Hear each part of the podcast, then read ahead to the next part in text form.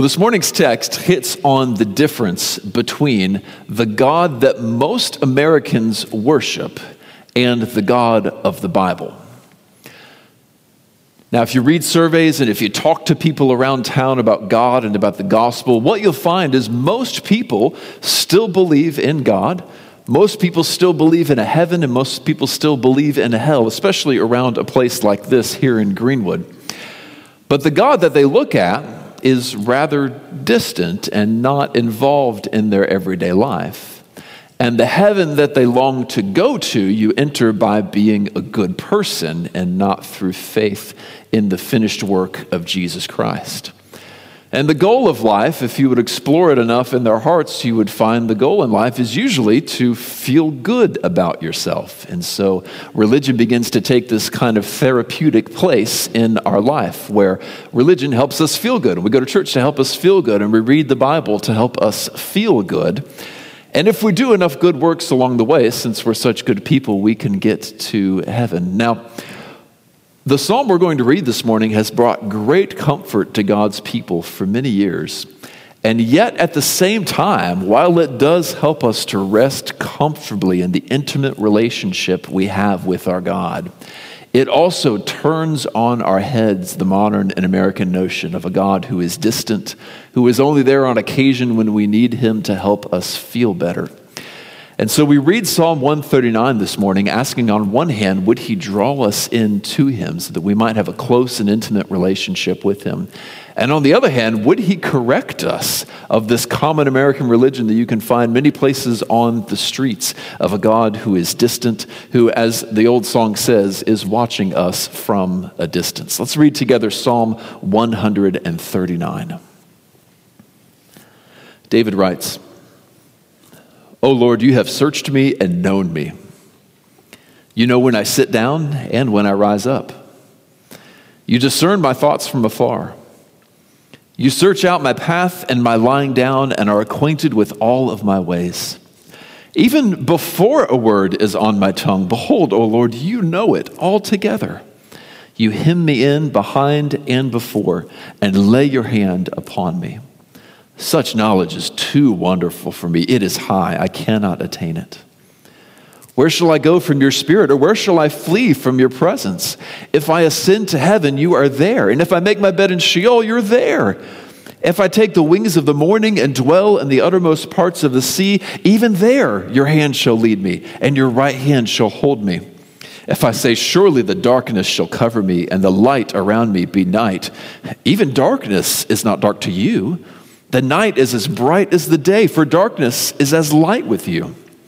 For you formed my inward parts, you knitted me together in my mother's womb. I praise you, for I am fearfully and wonderfully made. Wonderful are your works. My soul knows it very well. My frame was not hidden from you when I was being made in secret, intricately woven in the depths of the earth. Your eyes saw my unformed substance. In your book were written, every one of them, the days that were formed for me, when as yet there were none of them.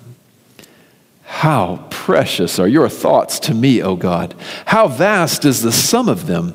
If I would count them, they are more than the sand. I awake and I'm still with you. Oh, that you would slay the wicked, O God.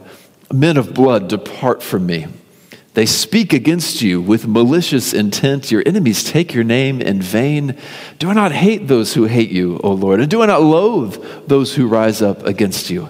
I hate them with complete hatred. I count them my enemies. Search me, O God, and know my heart. Try me and know my thoughts, and see if there be any grievous way in me, and lead me to the way everlasting. The words of the Lord may all flesh tremble. What we have in these words is a look into a healthy relationship with the God of the Bible.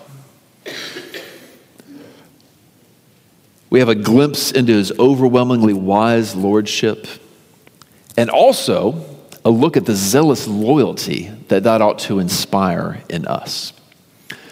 And so we will look at this psalm over two weeks. This week, we'll look at the first three sections which outline and marvel at God's overwhelming lordship over us, his people. And then next week, we plan to look at the fourth section, which takes a lot of work and uses some words that are kind of confusing to us a lot of times. Uh, the last section just outlines the zealous loyalty that God's lordship calls from us. So we have a great picture of his lordship over us, and then we have the zealous loyalty that that lordship calls from us. The psalm divides neatly into four sections like that, each of them six verses, the first three doing the first one, and the last one, which we'll look at next week, doing the next one. So let's look at those first three sections this week in order, which picture for us how incredible a Lord he is to his people. Verses 1 through 6, the first section, marvel at God's thorough and intimate knowledge of his people. The first verse acts as kind of a heading Lord, you have searched me and known me. This is a God who knows all of his people, a Lord who is not ignorant of or distant from his people, but knows each of us personally. And the verses that follow point out many things. I'll point out just two of them here first. First, how active his knowledge is of us. He doesn't just have a lot of information about his people in an archive somewhere that he could go and look at if we want to. Kind of like all of us have access to the public library, right? But very few of the volumes in the public library have we actually read, right? This is not how God's knowledge of us works. No, it says in two different places. First, in verse 1, that he has searched us and then in verse 3, that he searches out our path and our lying down. So his knowledge of us is not passive, it is active. He takes an active interest in your life, where you go, where you come from, what you do, the steps that you take. He is interested in all of these things because he is interested in you as Lord of your life. This is somewhat like the difference between if you're on Facebook or if you're on Instagram someone who follows you on Facebook or Instagram and thus has access to all of your stuff, right? You put a f- picture on there, they can see it, right? The difference between that person who just has access to all the information versus the person who stayed up until three in the morning last night going through all of your pictures that you have on Facebook. Now that's different, isn't it? That's a person who is very interested in your life.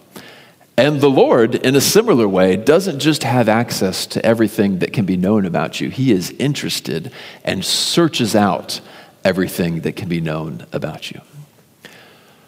This is also like the car enthusiast who buys a 1960s Mustang and pulls it into his garage and go ahead, goes ahead and takes his other car and puts it out in the driveway in the sun to weather the elements because now his Mustang is there in the garage. And he knows a lot about cars, but he doesn't just have this car and have access to it. No, three times a week he drives it to make sure that it's idling just right and handling just the way that he wants it to handle. And once a week he gets under the hood and he tweaks every little part, measures every stick and thing that you can pull out of there, makes sure everything is just right he searches out as much knowledge as he can get of this car because he's interested in the car. So, this is a guy that you're over at his garage and you ask him, Hey, how much uh, air pressure do you put in the back tires?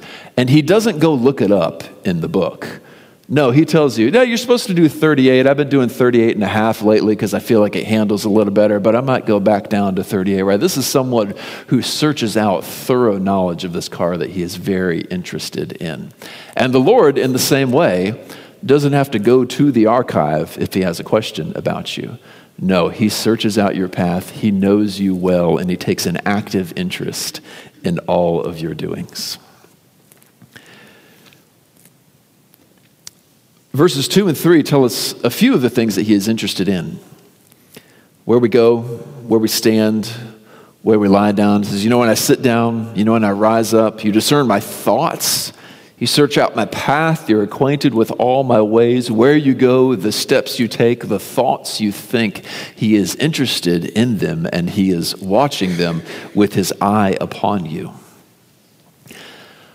I don't know about you, I may be the only one, but when I watch uh, crime dramas, like courtroom dramas on TV, I always get really nervous because they ask the person in the stand questions like, Where were you on the night of February 6th?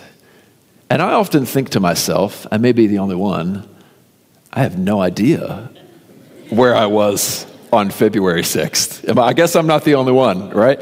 Does it make you nervous as it makes me? I don't know what I was doing this February 6th. Maybe I could look it up on my calendar and find it out. Maybe I could go back to my journal and figure out what I was up to. But if you asked me, I just wouldn't know. But there is one who knows where each of us were on February 6th. I can't even remember what day of the week that was. But the Lord watches so closely and keeps such an accurate record of his people that he knows just where you were and just what you were doing at every point in every day. He knows all of the steps that we take. He knows just how many steps you took yesterday. He knows when you stand up and how much time you were spending sitting down and how much time you were standing up. And some of us have seen that there is great value in that knowledge so much value that we are willing to invest money in wristbands that count the number of steps we take every day, right? And get apps in our phone that we can search through the data and read, you have taken 6,981 steps today. We're interested in this because it helps us to care for our bodies, make sure we're taking enough steps, make sure we're doing all the things that we are supposed to be doing. Well, the Lord knows that you took 6,981 steps yesterday. And more than that, he knows how many of those steps were real steps and how many of them were just you jiggling your wrist because you were nervous and got one more step counted in on your Fitbit, right? And he knows where all of the steps were and could trace out your path and knows if one foot was a little asymmetrical and pointed out from the other. He knows everything that there could be known about us. And he promises by oath to use all of this knowledge for our good when you are sifting through the app on your phone and seeing, okay, on average, I'm taking 100 more steps than I was last month, you are searching out just a fraction of the knowledge that God searches out about you and knows about you in every instance. Some of you have placed great value on a scan like an x ray or an MRI so that you can have accurate knowledge of what's going on in a certain part of your body.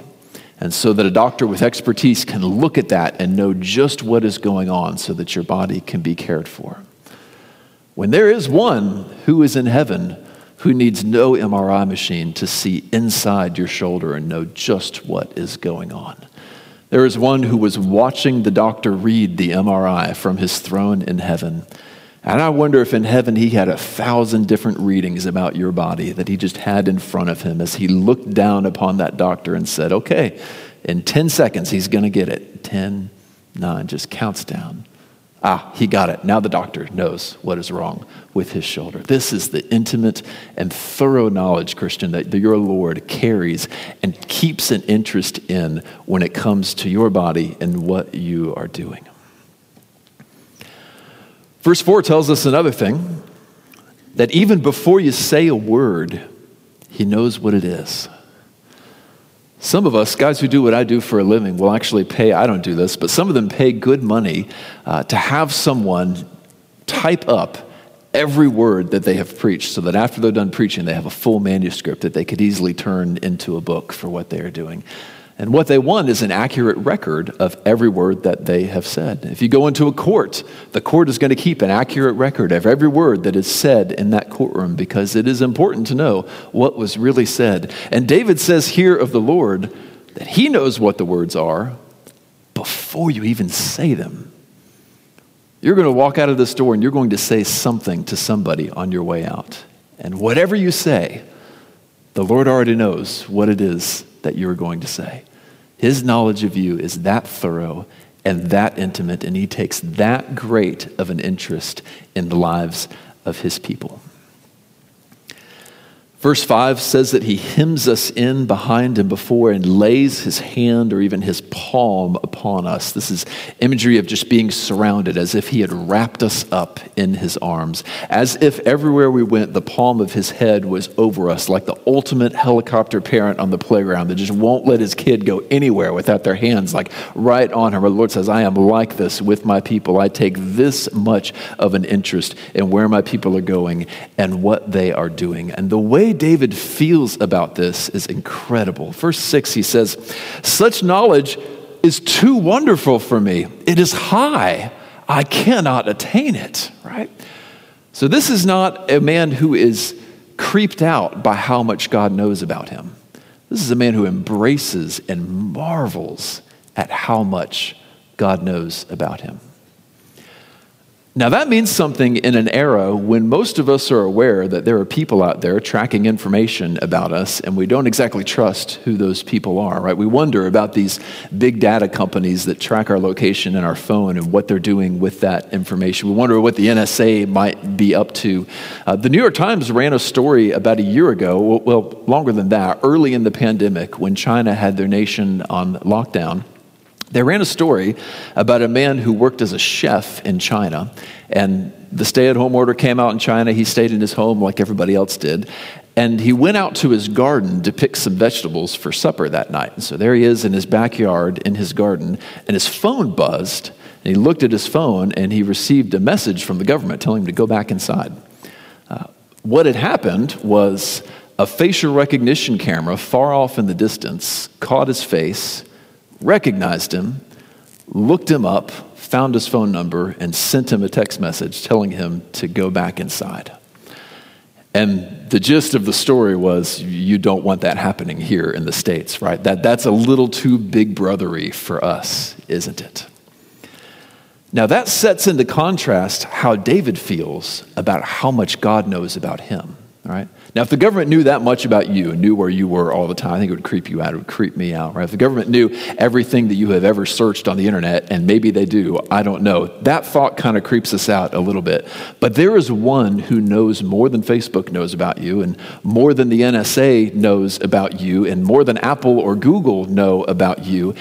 And he has promised by covenant oath to use every bit of his knowledge about you for the good of his people. This is a God that we don't have to be worried about how much he knows about us. This is a God that we can look at that and say, such knowledge is so wonderful. It is too wonderful for me. It is so high, I cannot attain it because this is a God who is worthy of knowing everything about us. Let's move to the second section. The second section marvels at God's inescapable presence. This is another way that God shows his lordship over his people. Verse 7 kind of functions as a heading. It says, Where shall I go from your spirit? Or where shall I flee from your presence? Right? The basic idea no matter where I go, you're going to follow me there.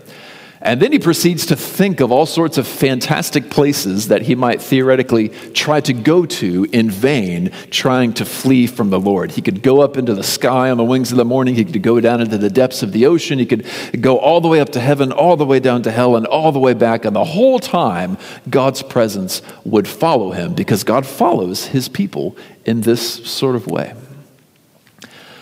These verses are often used to prove that God is always everywhere, what we often call God's omnipresence. And they do demonstrate that God is always everywhere. But they are getting at something a little more pointed than that as well. You see, the Bible talks about God's presence in a few different ways. It does say in many places that God is always everywhere, you can't get away from Him.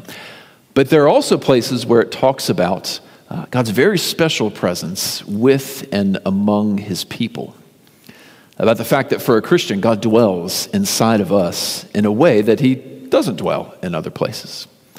And that when we are gathered as a church, he is here among us and with us in a special way even beyond the way that he will be here this afternoon when we are all gone. Now, he's always everywhere, but he also rests his special presence in and among his people to care for his people and to be with us, to comfort us, and to follow us. And that special presence that we have a taste of, that we have access to, that is what David is getting at here.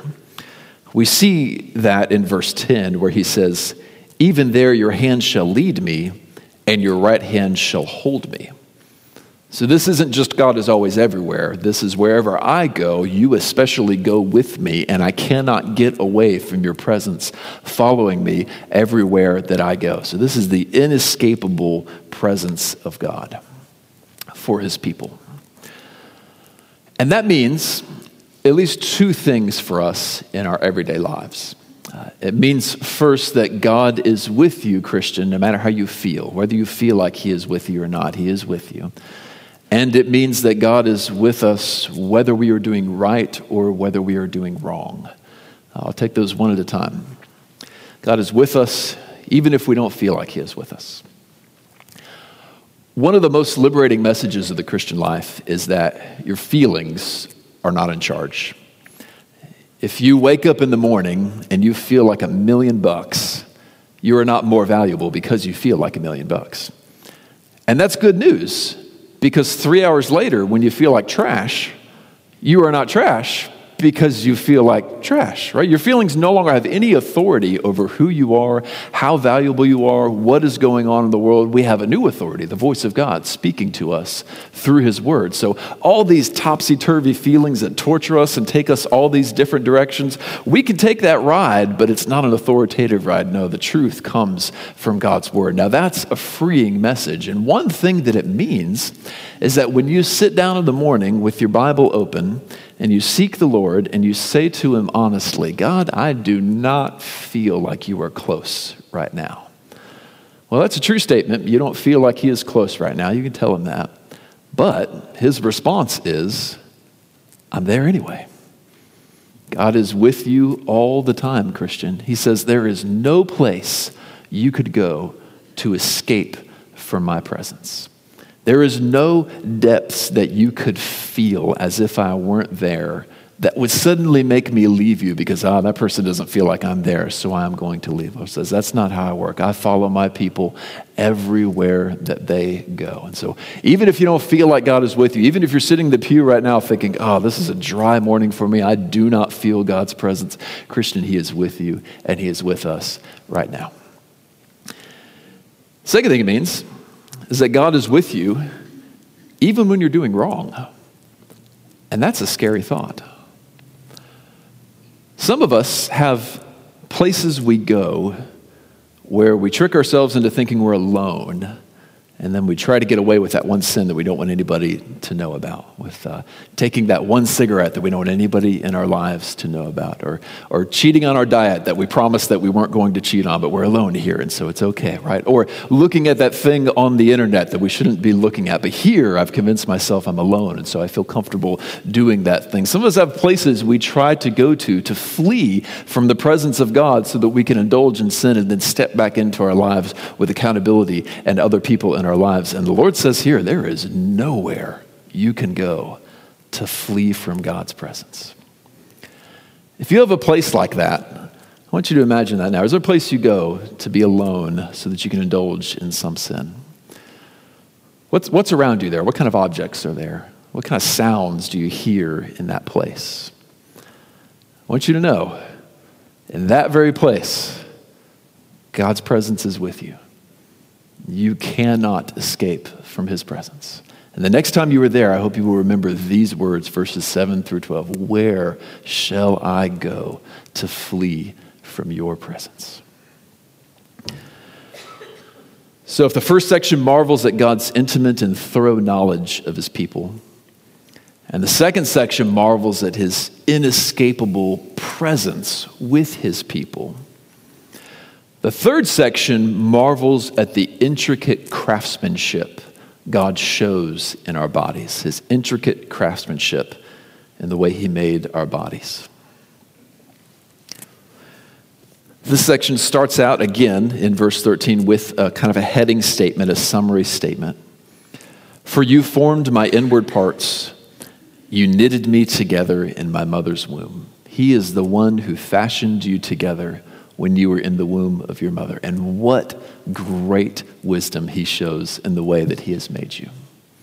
You have never seen in all of your life, of all of the wonders you have seen God made, all the natural wonders, of all the things you have seen people make, like buildings and cars and pulpits and phones and all the exquisite craftsmanship you have seen, you have never seen craftsmanship like the human body, which God has been pleased to dwell your spirit within.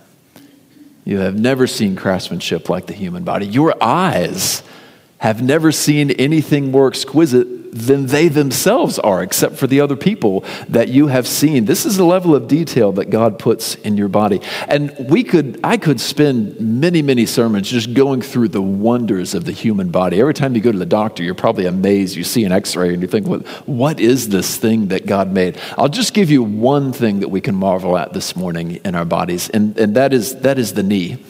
Uh, if you have ever had fully functioning knees, some people, their knees have never worked. Some of you, your knees used to work and they don't anymore. Some of you, they work fine and you're glad for that. If they've ever worked, uh, just marvel with me at what the Lord did in your mother's womb to you. When you were 12 weeks old, 12 weeks after you were conceived, you had what doctors call limb buds, four of them, all right? Two that would become your arms, two that would become your legs. Uh, I saw a sonogram of one of my daughters in this stage once, and she looked like a gummy bear. So just imagine a little gummy bear with, with wiggly little limbs, or may, maybe like a Teddy Graham, like that kind of thing. It's about what you look like. Little buds coming out of there. And each of those buds had one big, well, not big, but one bone in it that went the whole length of the thing, right? And this magical thing happens at 12 weeks after conception. That bone just somehow knows to split into two, forming your upper leg and lower leg. And then all of the cells just seem to know what to do to come into place. Some of them start to form ligaments. Some of them start to form tendons. Some of them form muscles, and they form the same type of muscles and ligaments and tendons in every person wonderfully. Doctors call this self assembly. The knee just self assembles. It just all comes together like this. And the thing that they say is we, we don't know how it self assembles. It, it just does. It's just a mystery of medicine. What you wind up with is these two bones that come together in sort of a ball socket kind of way, but I think it's a little different than that. And two either ligaments or tendons that function like rubber bands, one going like this in the knee and the other one going like that. You get those two bones and those two ligaments or tendons together like that, and now the thing can bend back and forth without sliding out of socket. If just one of those things is not made correctly, your knee doesn't work. We look at that and we marvel and we say, We don't know how the human knee assembles itself like that. Except we do. In fact, we already read it in verse 13. For you formed my inward parts. You knitted me together in my mother's womb. And so, what should we do? We should do verse 14. I praise you, for I am fearfully and wonderfully made all of the wisdom of modern medicine, and we cannot figure out how people are assembled in the womb. What a miracle God does as He fashions us together. Amazing, even beyond that, is that at that point, God had already written your whole life story. It says in verse 16, starting in the second line, in your book were written, every one of them, the days that were formed for me, when as yet there were none of them. All right, we're trying to figure out how the knee comes together. God says, I know how many times he's going to bend those knees throughout his whole lifetime. I don't know how many days he's going to live. I know exactly the date of his death. Or I know that this one is going to live until I send my son to return for them. He knows all of the number of our days before we are even fully made in the womb. This is the one who has full and complete lordship over his people. Now, that is overwhelming to stand in front of in front of a God who knows you that thoroughly and follows you everywhere you go with his presence and made you that intricately in the womb the only way to respond to this is the way that David does in verses 17 and 18. How precious are your thoughts, O God? How vast is the sum of them? If I would count them, they are more than the sand. I awake and I am still with you. This is a man who is overwhelmed at the incredible lordship that God shows over his people. And this is how our hearts ought to feel right now as well. When we come face to face with a God like this, we should say, This one is the sovereign Lord. This is not some faraway guy in the sky that I can go to when I need to feel better and then step away from when I want to live my life and be successful. This, this is not some sort of distant God. This is not somebody I just go to for therapy. No, this is the sovereign Lord of the universe. And I hope what you can see here is that when a God knows you this thoroughly, and when he follows his people around this closely, and when he made you that intricately, when a sovereign Lord like that requires full loyalty from his people, I hope you can see that he is worthy of it. When he says, I require all of your worship and all of your obedience. I hope you can see that he, he is worthy to say things like that. The bar in the Bible is set high, right? The bar for human conduct, what we are supposed to do is set high. Why is it set so high? Because this God is worthy of a bar that high. Can you see in these three sections the answer to the question, who is God to tell me what to do with my body? Who is he? He is the Lord of the universe. He is the one who fashioned your body in intricate love for you. He is the one who follows you everywhere you go. And so we can't go further if I don't point out how big a deal our every sin against him is.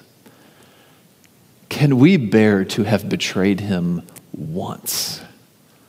when he knows us this well and made us this intricately and follows us that closely?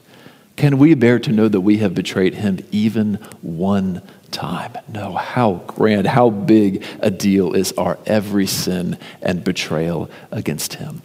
And the reason I want you to see that is so that we can see just how greatly in need of mercy we are.